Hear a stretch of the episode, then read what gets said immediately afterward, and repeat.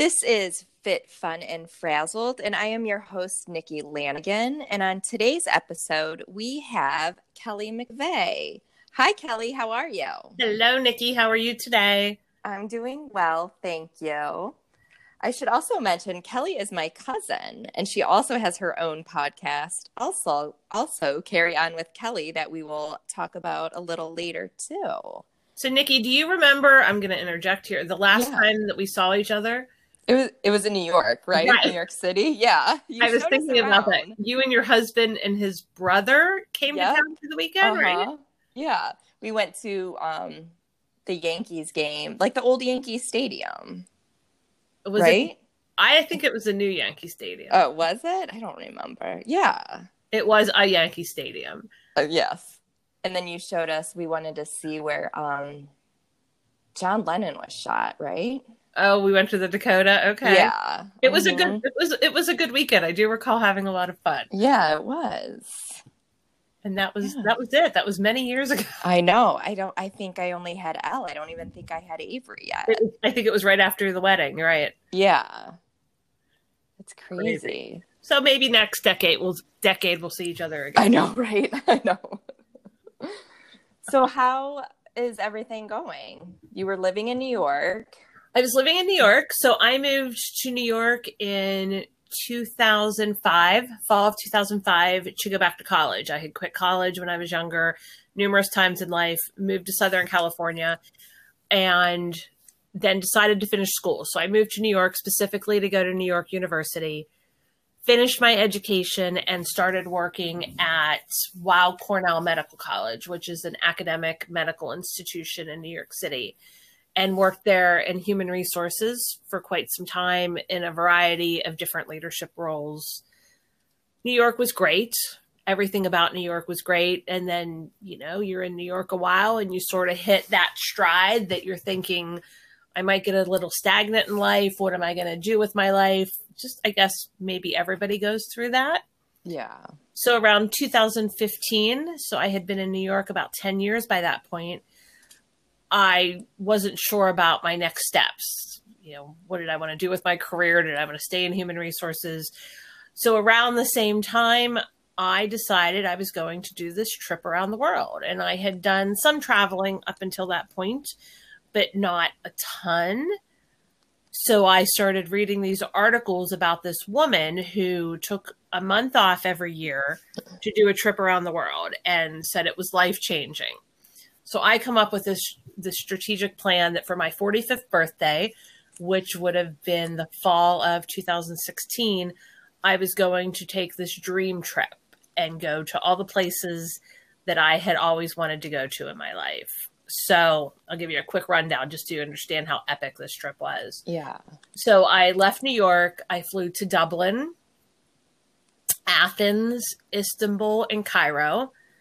Oh I ended up like 30 hours in Dubai because you had to stop in Dubai to get to India. So I was in Dubai.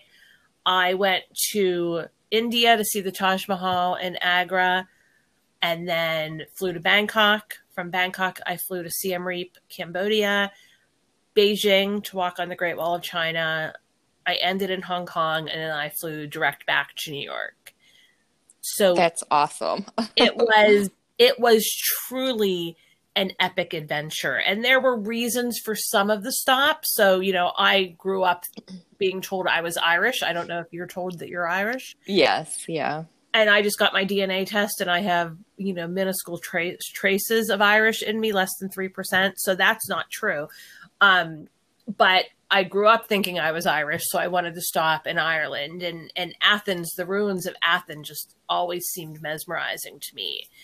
And several people had told me that istanbul changed their lives so i thought i need a life change let's throw istanbul in the mix and obviously Cairo, you know, the pyramids and the Yeah. Sphinx, and and that was just something I had to do. Like I said, Dubai, I had to stop in Dubai because it was the best way to get across the country. And at the time, I was an avid indoor cyclist at a chain called Flywheel that is now defunct because of COVID. But at the time, they had a branch in Dubai. So I literally stopped in Dubai just to go take two spin classes and a bar class. That's and awesome, though. It, and to go to Starbucks. Like that was the extent of what I did in Dubai, and I was completely fine with that. I wanted to go see sunrise at the Taj Mahal. So I did that. Um, there was a reason I went to Bangkok, and I can't remember why at this point, but I fell in love with Bangkok when I was there. And Siem Reap, which is a city in Cambodia I had never even heard of, but I had asked a friend if I'm over there, I have a couple days. What's one stop? And he said you have to go to Siem Reap. So bam, threw that in there. Wanted to walk on the Great Wall of China, which I did, and then Hong Kong was just a natural progression back to New York City so it was literally this epic life changing event. I started planning it for my, like I said, my 45th birthday because 45 was a, a, monumental year. My father passed away when I was 20 years old and he was 45.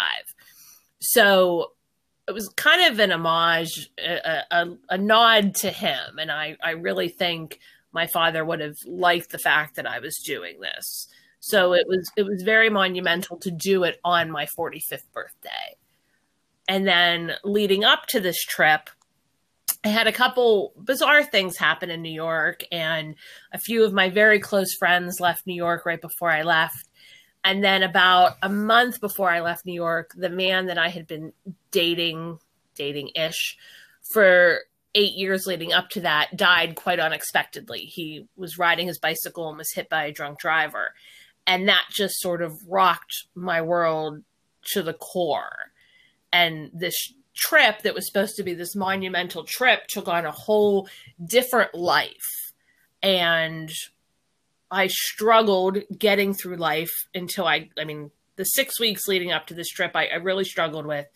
But i got on the plane landed in dublin and felt like i had this big awakening in life. And athens which was my second stop and and keep in mind I blogged about all of this and journaled about all of this. So these are all things that I have read since 2016. Yeah. By the time I got to Athens, I had made the decision that I was leaving New York. It was that quick. It was 6 days in I think to this trip that I started writing about the idea that it was time to leave New York and words started going through my mind and and I started writing these words down teach create inspire and and I didn't know what any of them meant but you know sitting my hotel I was on the top floor and I could see the Parthenon from my balcony and I would sit there at night and just watch the Parthenon and just decided that was it I was done with New York which was an, an, odd thing to have very early in this trip. I knew it would change my life, but I didn't really think it would click that quickly. Right. But then every stop, I healed a little bit more, felt a little bit stronger, and those thoughts just kept percolating like it's time to go, it's time to go. Um, I ended up getting to Bangkok, and like I said, I fell in love with Bangkok for a lot of reasons but I felt very connected in Bangkok and immediately knew my way around and and figured out the SkyTrain and and figured out how to commute through this huge New York style city very quickly. And I'm like, okay, maybe Bangkok's it. And then I landed in Cambodia. Um, it was September 1st and I actually just talked about this on my podcast today, so it's very fresh in my mind. I landed in Cambodia on September 1st in the evening. It's a quick 15, 20 minute tuk tuk ride from the airport to, to town. And a tuk tuk in Cambodia, which tuk tuks are different in every city. Tuk tuks in Cambodia are these open air carriages that are hooked to a motorbike so you're you're driving through the streets and you've got the wind in your hair. You used to own a convertible, right? Yeah. So you get it. You mm-hmm. know, so the wind's in your hair and you're driving through these streets in Cambodia. And I took a breath and I just remember thinking, this is it. This is where I need to be. So I spent 72 hours in Cambodia. From there, I went to Beijing and had this monumental experience of, of walking on the Great Wall of China which is a story for a different time. That would take up a whole podcast. Stopped in Bay, um, in Hong Kong, in, in another New York style city, And on my birthday, so my birthday, September 11th, on my birthday, flew from Hong Kong to New York. So you cross the international date line. So my birthday ended up being like 45 hours long. Oh. So I had the morning in Hong Kong. I have this 15 hour flight to New York. I get to New York at two o'clock on my birthday, having just left at like noon on my birthday. Yeah. And go out for the evening in New York City with friends to watch football and, and a very unmonumental end to such this crazy life experience.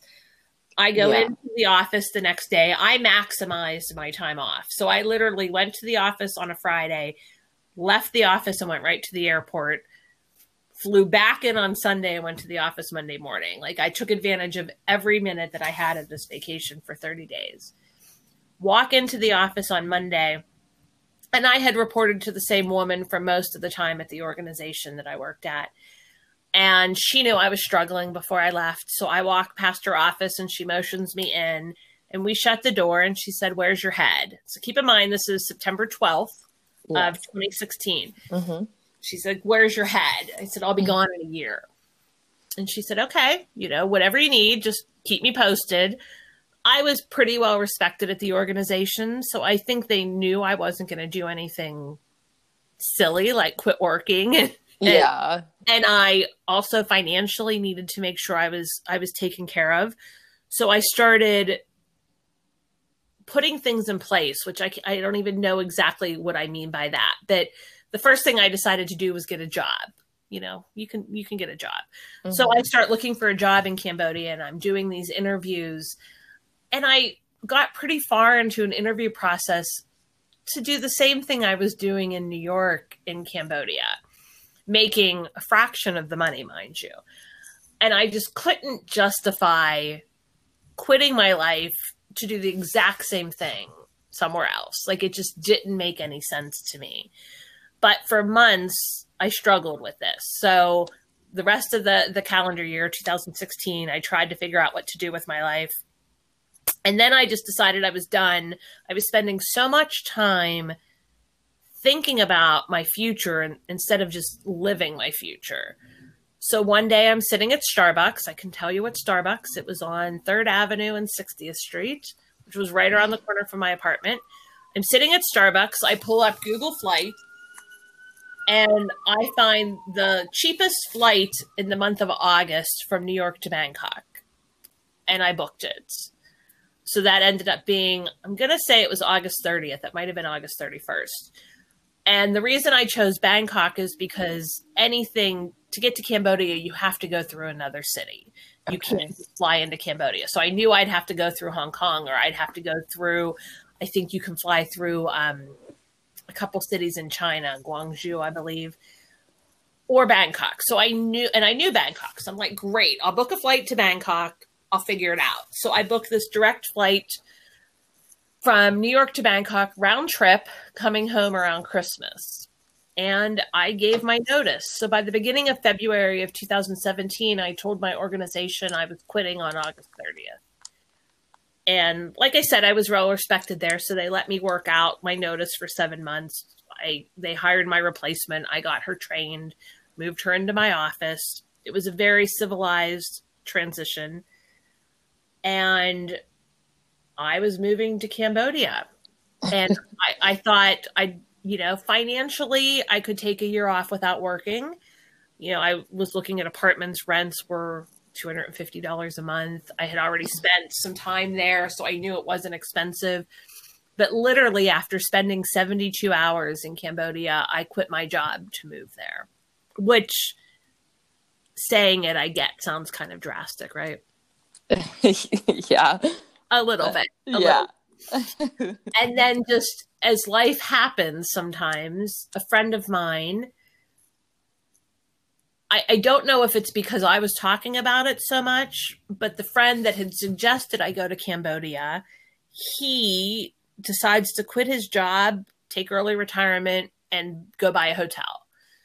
Um, my decision seemed very guess the right word would be protracted, that I actually put a lot of thought into it.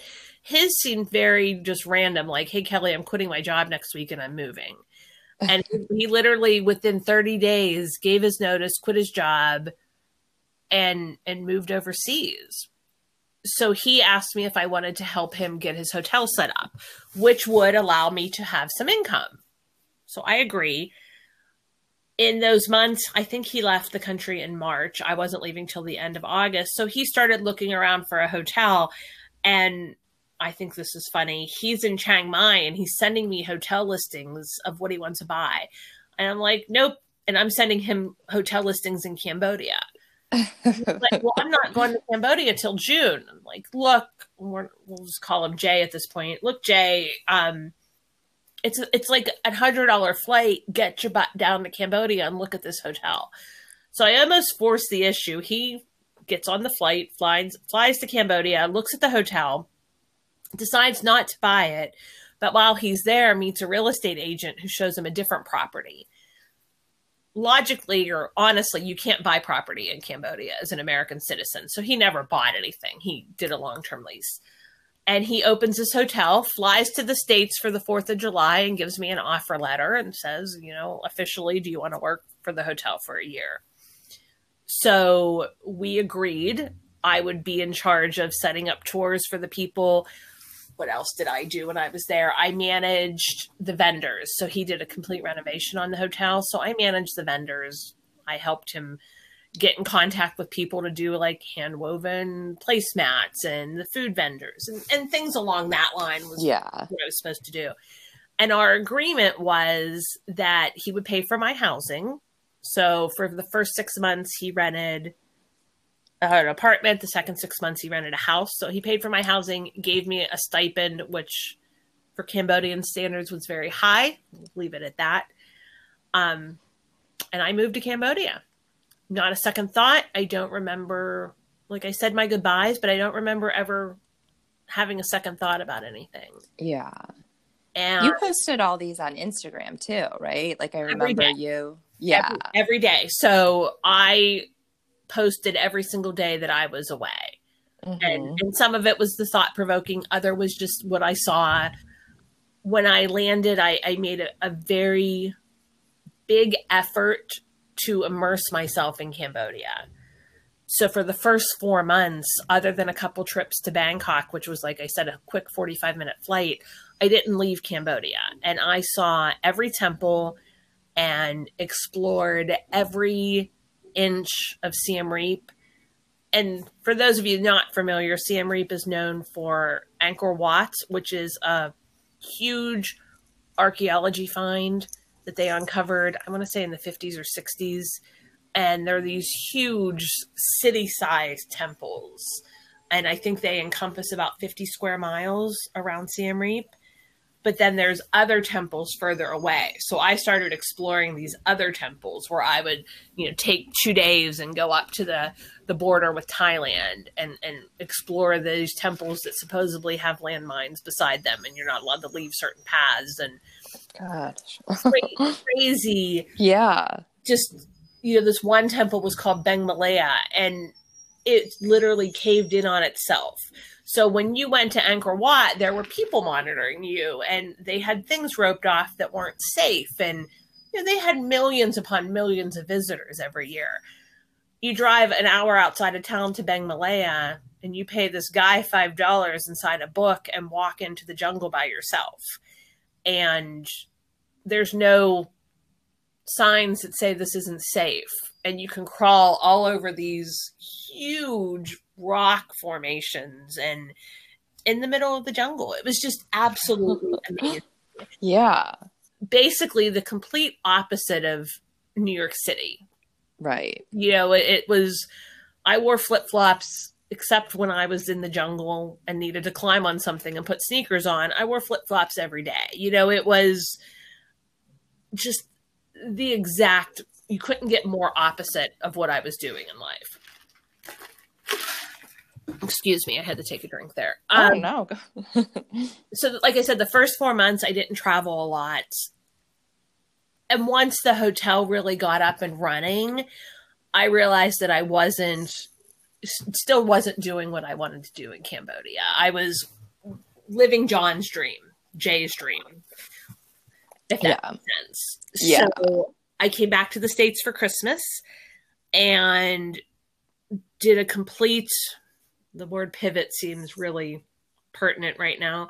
I did a complete pivot. And when I went back to Cambodia after Christmas, I took my nephew and his girlfriend with me, first of all, and saw things from their perspective. And, and it was amazing to see them thrive in this culture. We went to Bangkok and Ayutthaya, which is a town in, in Thailand, and I brought them to Cambodia. And after they left, I had this newfound awe of everywhere I was going. And I really dug in a little deeper Yeah. so the, the the rest of the time I was in Cambodia was time for me. So I cut my time working at the hotel in half and I did other things. So some of the things I did when I was in Cambodia. First off, I met a Pilates instructor. I love Pilates. I don't know if you're a Pilates fan. Yes, I am. I love. I did Pilates today. I did HIIT and then Pilates. I love my Pilates. So when I got to Cambodia, I asked if there were any Pilates instructors, and they introduced me to the Singaporean woman and started doing Pilates with her on a regular basis. And she says, Wow, you're really good. Did you ever think of being an instructor?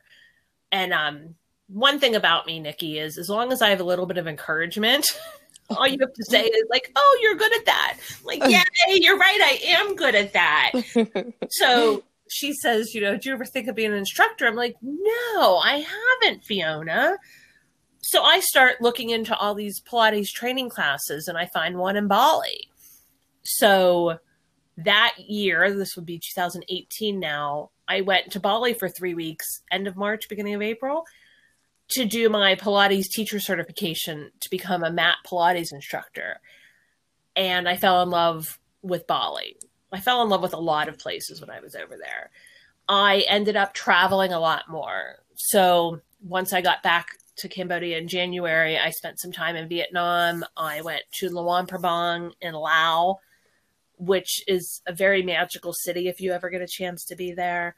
Um, I went to Phnom Penh, which is the capital of Cambodia, and I did some human resources training, which at the beginning of this talk, I even said I didn't want to have anything to do with human resources. But once I got there and started meeting people, I realized that there was a lot of knowledge that I could instill on these people. So there were a lot of female owned businesses, but the businesses were very small. And the women didn't have the skill set to hire and manage employees. So I met a woman from Australia who had an organization on female coaching, specifically meant to help these women grow businesses.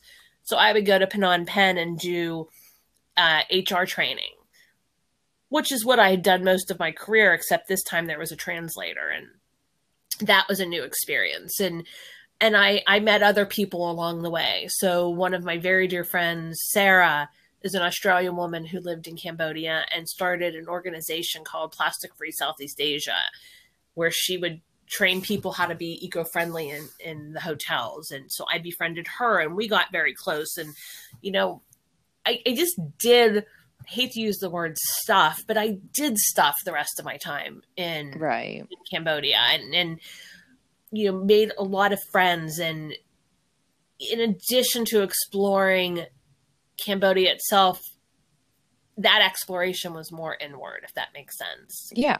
Yes, definitely. Did a lot of Pilates, did a lot of yoga every night. This is one of my favorite things to do. I called it Cambodian Zumba. So I would walk mm. past this one outdoor courtyard, and it was a government building, and there were all these people, all Cambodians. And there was a man who would stand on the stage and play music, and they would do these dances. So I started going. And for most of the time, I was the only non Cambodian there. Every once in a while, another expat or another tourist would show up. It cost me 50 cents which was a thousand riel. So 50 cents a day, if you're only making a hundred and some dollars a month, is, is a lot of money. I don't think they paid 50 cents, but I did. hmm And I would do these outdoor exercises every single night, this hour, hour and a half of dance Zumba class.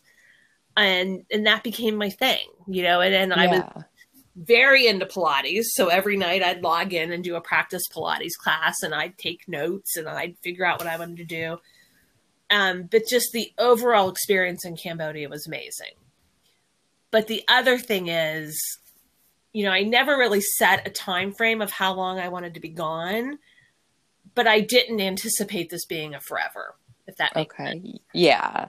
So the summer starts rolling around, you know, June, July, and I realized I didn't want to be in Cambodia anymore.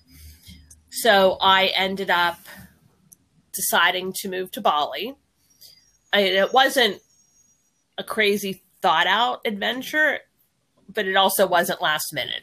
So it was something okay. I thought about. There was more Pilates training that I wanted to do there. So I decided I would just get an apartment in Bali and stay there. So I left Cambodia in mid August, I believe, of 2018.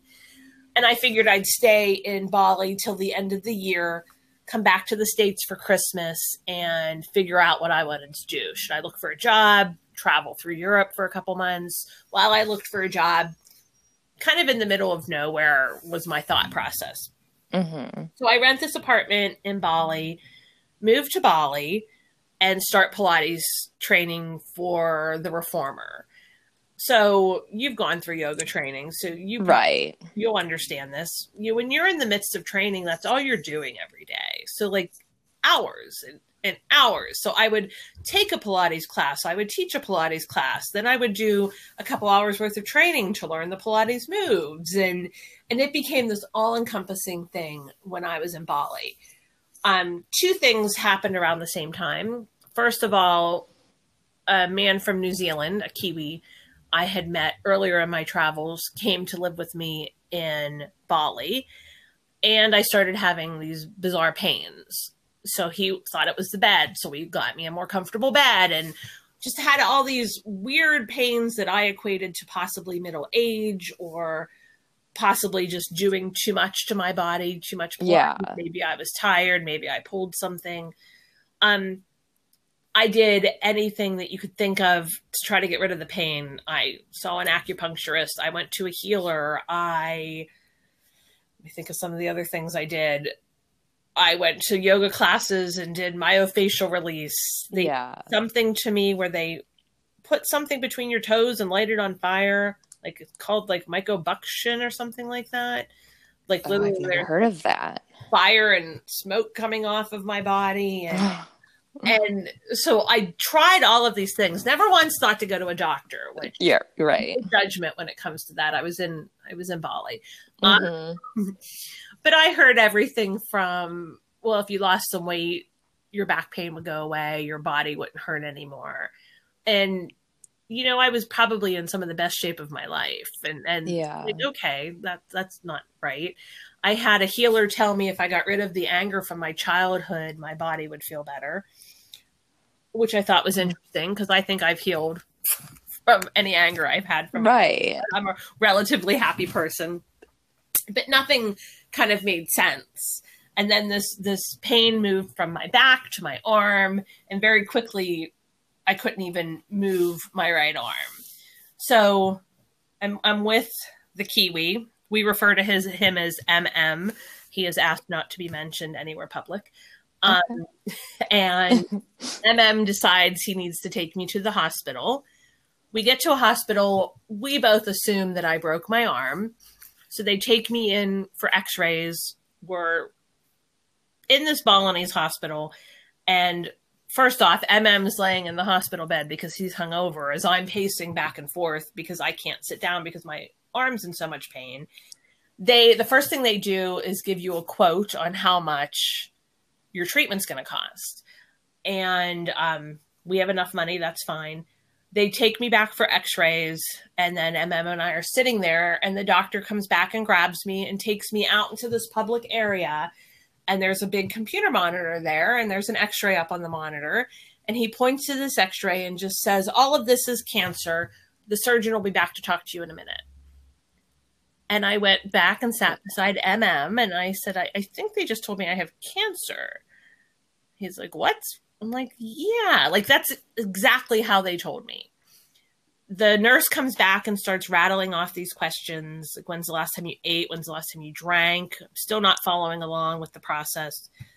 And the surgeon comes and, and, basically tells me that he wants to slice me from shoulder to elbow open me up take bone out and send it for a biopsy put pins and screws in to repair my arm um, because i have cancer and i'm going to need somebody to help me and i look at mm and he's like i am flying to new zealand on tuesday and I had this epiphany. I had booked a flight to Australia. So I was going to go see a friend's chiropractor. So I book a, I'm like, I'm leaving Wednesday for Australia. And the surgeon's like, I don't think you understand, ma'am. Like, if I'm not operating on you, you need to get home. Like, this is a serious, serious problem. And with that, three days later, I had a letter that said I was fit to fly. And I showed up to a Balinese hospital, all bandaged up, apparently very, very sick, and flew back to the States with cancer. So that has been my life adventure.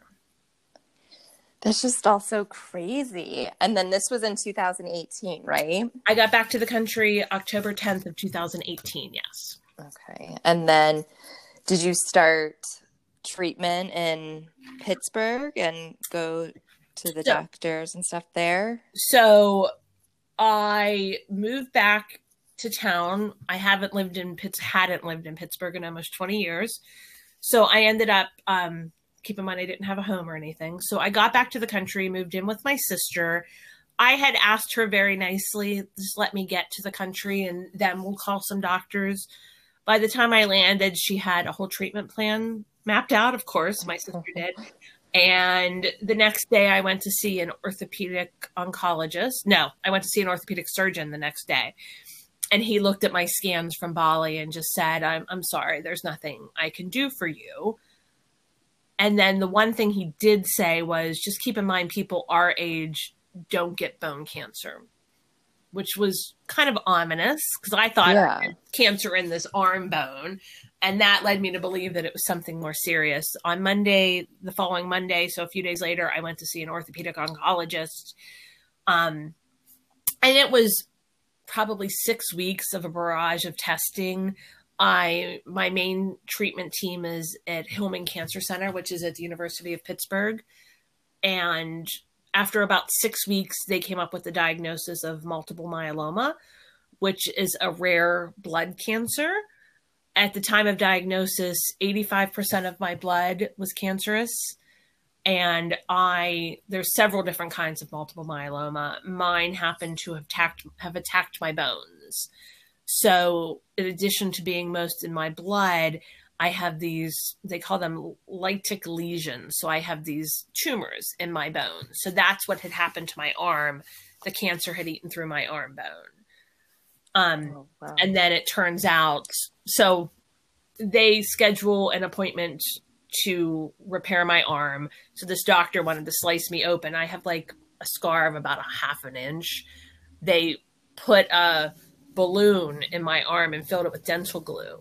So that is my arm bone now, my humerus. They did a bunch of body scans and found out that I had had all my back pain was tumors in my back and I had fractures throughout my spine. I have tumors in my left arm, my left femur, my hip, and throughout my skull. So these are all things I found out, I guess, during the surgery ish. You know, I'm, I'm prepping to have surgery on my arm, and they come into the prep room, not the operating room. Yeah. And I'm already, they already took my glasses off. I already was kind of woozy from from getting prepped for anesthesia, and they pull my hospital gown down, like over my chest, and they start marking up my chest. I'm like, I don't understand what you're doing. They were going to do radiation on my arms. So they marked up my arm, and they're like, we have to do radiation on your chest as well because of your back. You broke your back. So it turns out I'd been traveling around the world for six months with a broken back. Oh my gosh. Which is completely insane. Yeah. so I started seeing a hematologist. Um, they operated on my arm and then they planned out a treatment schedule, a very aggressive treatment schedule. it would be four to six rounds of two different types of chemo plus some other meds. And that was to, I don't want to say trick my body, but it, these, these, the process that they do kind of pushes your body to where it thinks it doesn't have cancer anymore. If they take the meds Okay. away, it comes back immediately. So they trick your body to think it doesn't have cancer anymore. And then I had a stem cell transplant, which would have been the end of April 2019. Okay. So a stem cell transplant, they trick your body to think it doesn't have cancer. Then they take your stem cells out, which your stem cells live in your pelvis, your sternum, and one other bone in your body. So you have to do all this prep on the stem cells, Okay. get the stem cells out of your body, and then they literally, I say they kill you. They, I got so much chemo in two days. Most people would not get that much chemo in a year. So Wow. They literally open this portal and, and pour chemo in your body and they kill every healthy cell in your body in an attempt to kill the the cancerous cells as well. And then the next day they put your stem cells back in and your stem cells rejuvenate your whole entire body again. So i had that like i said april of 2019 it takes a year based on the research, it takes a year to recover from a stem cell transplant. I didn't believe that, Mhm. so I lived it, and it took it took the year to kind of get back to feeling normal. So Okay. now I am on regular chemo cycles, so I do chemo pills, which sound easy, but a chemo pill is is a pretty strength mine are strong. So when i take a chemo pill it normally knocks me out for about 24 hours. Like nauseous stomach sicknesses tired um, but it leaves my body pretty quick. So i have about 24 hours 36 hours a week downtime. I finally had back surgery this september to fix that broken back that i had been traveling with. They felt i was healthy enough to do that and so i'm recovering from that pretty nicely and i do my regular Good. treatments Wow. Have you traveled? You have traveled Oh, since yes. this, right? Yes, okay. That's what I thought. So after the stem cell transplant, they say the first hundred days. So you have a couple things. You have no immune system since that wipes your body clean of all your cells. Any and any vaccinations that you got when you were a child are gone. So you have zero immune system. So you have to stay very isolated for a while. So I was in the hospital for 21 days in, in isolation. And I got I got to the point very quickly when I got out of the hospital that I was very independent. So a lot of things I was still living at my sister's and a lot of research talks about the first 100 days you should be in isolation and you need 24 hour care. And I think the first day I was home from the hospital, somebody stayed with me, and after that, I'm like mm-hmm. walking her dog, and you know, I I, I was Yeah. weak. I probably slept, you know, 15 hours a day, but when I was awake, I I took walks and I I did things and had an odd relationship with food for a couple months, but other than that, you know, I was feeling good. I did lose my hair, so we ended up shaving my head when I was in the hospital, which was the first time my hair fell out so I looked, you looked at me and you knew I was sick. I looked weak. I was bald. But I convinced my doctors at day 61, I think, I convinced my doctors that they should let me leave the country.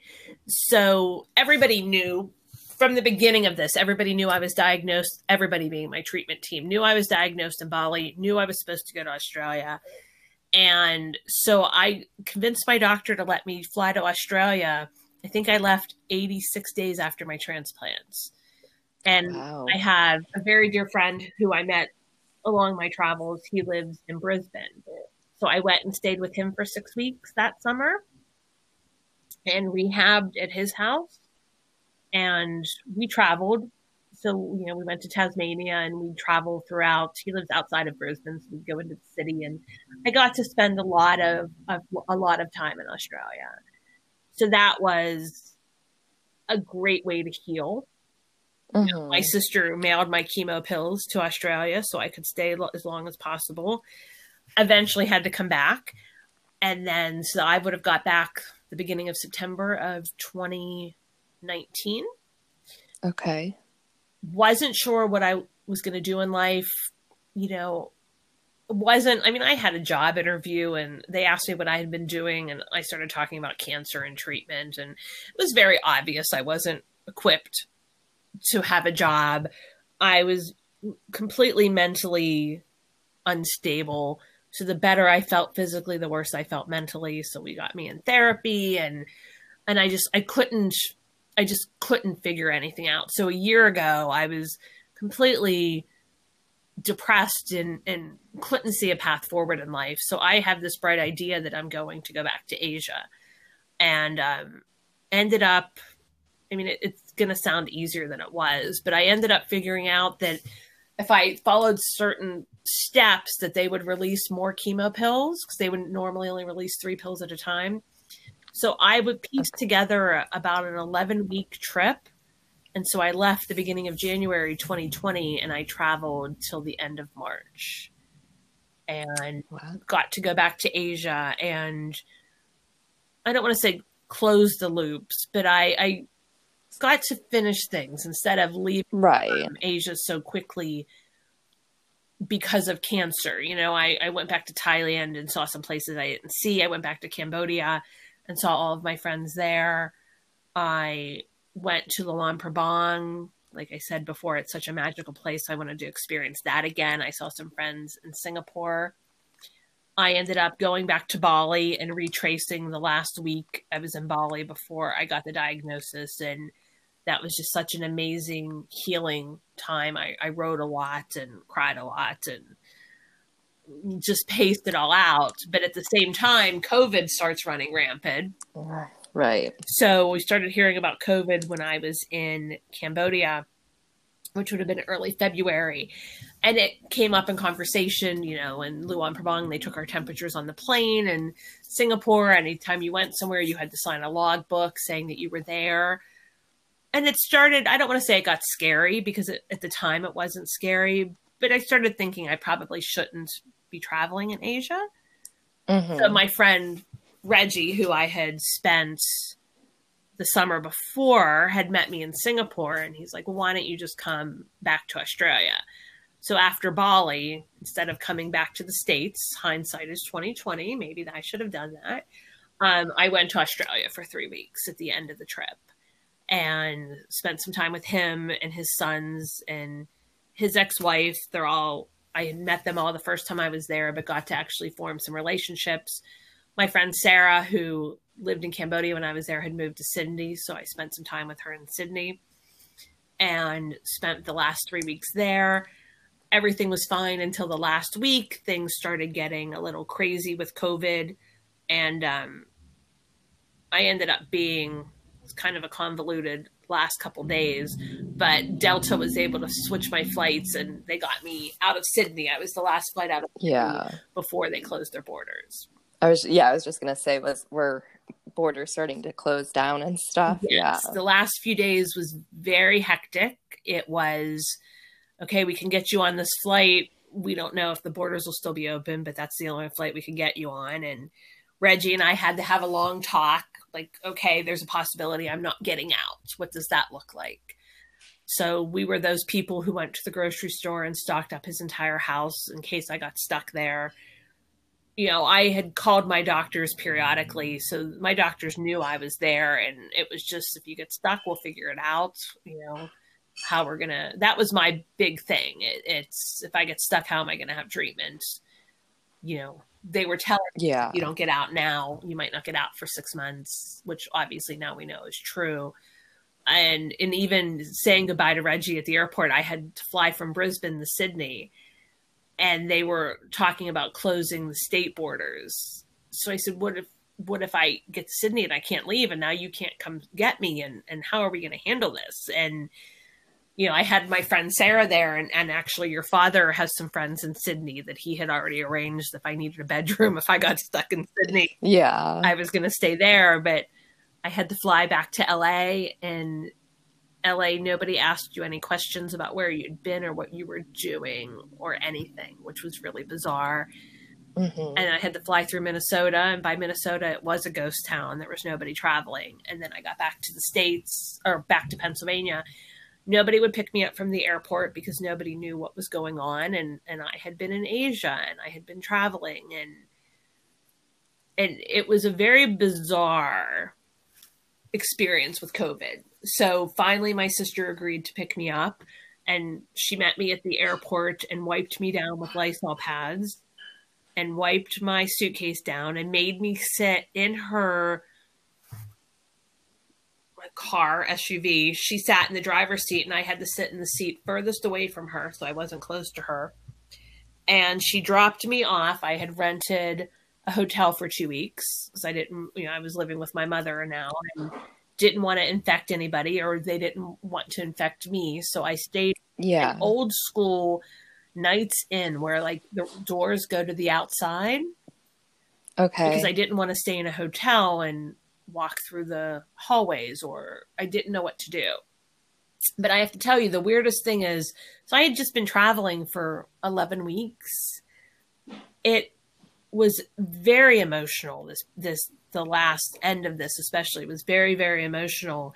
And I land and nobody would touch me and nobody would hug me. And and it became this big narrative of quarantine and yeah. and sitting in this hotel room by myself and and just the year before it had been almost exactly a year since i was in isolation after my stem cell transplant and now i'm isolating in a hotel by myself. It was yeah. and I, and I get it. You know now that i look back nobody had any information nobody knew what was going on.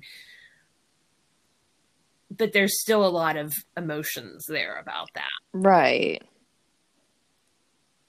I know. That's it is so you think back like with the beginning of COVID and everyone was just so scared to do anything, mm-hmm. you know, and like you know, people didn't want to touch each other and you you still need that, you know. I don't know. It had it's, it's yes, you know, I, I I get it. People would leave things on my doorstep right. Leave. Like my best friend, the reason I chose that hotel is, you know, my mom lived 10 minutes one way, my sister lived 10 minutes in the other direction, and my best friend literally lived over the hill. And the one day I get this text message from her, hadn't seen her in three months, and she's like, I left something on your doorstep, and she had brought me dinner, which was so lovely. Yeah. But it's like, I haven't seen you in three months. Like, yeah, like we, that human connection was it was a lot. Like I can still remember mm-hmm. the first time somebody hugged me after quarantine after and it wasn't when I got out of quarantine. It was probably June. Yeah. Know, that, that, we weren't touching each other and and that was a big you know, that was a a big yeah, you're right, we need that. Yeah. So then when you were back, did you start putting together your podcast and my life. Writing a book and all of this? So I wrote a lot when I was traveling and ended up writing well, there was like five or six posts that I wrote about my story about finding out I had cancer and and MM who I was traveling with in Bali and and I'll give credit to your dad. Um. He's like, I think you should be saving these stories. I think you have a a book here or something. And I jokingly was like, why are you going to publish me or something? And I'm like, oh shit, he does know people. Maybe I'm yeah. curious about this. So I've always wanted to write a book. I've been talking about writing a book since I was probably 20 years old. And I go through spurts of writing. So the story never made sense. But that trip that I was on, I did so much healing. Every week, I talk to my therapist. So I've had the same therapist for a year now. But every week on that trip, her and I'd have these conversations. It didn't matter where I was time wise. So I was 12 hours ahead of her, 14 hours ahead of her. We'd have these conversations. And every week I'd have an epiphany of life, or I'd start thinking about things that I could do. So before I started the trip, like I said, I had that job interview and didn't know what I could offer anybody. And now we're sitting in Singapore and I'm talking to my friend Fiona, who lives in Singapore, and we're talking about how they stagger their work shifts and how they there's a maximum amount of people that can get on a subway car and and what Singapore is doing for COVID because they've had other pandemics and, and epidemics. And all of a sudden, mm-hmm. all I want to do is be in a boardroom and sit at a boardroom table and outline what a, what a company needs to do to get through COVID. And that was the first professional yeah. thought I had had in a year. And it's like I, I started to heal, and every day I could feel myself healing. So by the time I got back into the country, I had all these ideas. So even now, I'll tell you that I think when I was in quarantine those two weeks, I laid in bed and cried the whole two weeks. But if I look back at the calendar that I kept those two weeks that I was in quarantine, I did some crazy productive things. I mm-hmm. I bought a car, which I haven't owned a car in 20 years. So I wasn't allowed to buy it because of the COVID quarantine, but I arranged to buy a car while I was in quarantine, which is huge because I literally haven't driven in so long. I had to get a new driver's license last year. I decided to get my MBA and applied for an MBA with an entrepreneurship specialization and started that right after I got out of quarantine. They expedited my application. I started doing some HR consulting for two different companies um, to get my mind working again. I wrote a lot and started this idea that I wanted to write a book and build a website. And then in writing that book, I thought a podcast kind of made sense to start putting a podcast together to figure out how the chapters would go in order. So, in yeah. the middle of a pandemic, I finished half of an MBA. I just did my final last week to get halfway through. I wow. did all these productive things from a professional perspective. Like I said, I'm writing the book. I started the podcast. I had back surgery and recovered yeah. from that. And last week, or I guess not last week, yesterday was my first day out of quarantine from COVID. So it's been a, a, a monumental 2020. Yeah, it has. I know I'm keeping up with your podcast. I'm really enjoying Thank it. you. I'm glad somebody is listening. It's it's Oh, people are listening. It's good. It's it's is vulnerable the word I'm looking for. It's hard. Yeah, I mean, yeah. we've talked about this. You've you've done some very personal episodes as well. There's some times that that you throw things out there and and I'm still self-editing at times meaning well i don't know if i should tell that story about that person i don't want to i don't want to drag them into my story so i, right. I do reach out to people and, and ask if i can use their names and most people say no there's a lot of initials when i tell a story in a podcast. Um, but the book is starting to come together. So i don't i'm done working i'm done in, in school until the beginning of january. So I really want to concentrate on getting the chapters in order and and I'll start season I have a couple more episodes of the podcast, but I'll start season 2 of the podcast in January and hopefully get the book together and and try to shop it around and see what happens. That's exciting. It's very exciting. I'll put um your the show notes in the show notes um where they can find your podcast and also um your Instagram. Is your Instagram it's public? Carry on with Kelly. Okay, yeah, and that too, and they can follow you. And I want to. Um, you have episode eight just came today, but um, episode seven, I really, you know, that hit home like at the end. Um, we already we talked about this, but how you say, um, you said we all have a story to tell. Someone's outside doesn't always match their insides or what they're going through. And I really like that. Like, we need to be kind to each other. You don't know what someone's going through.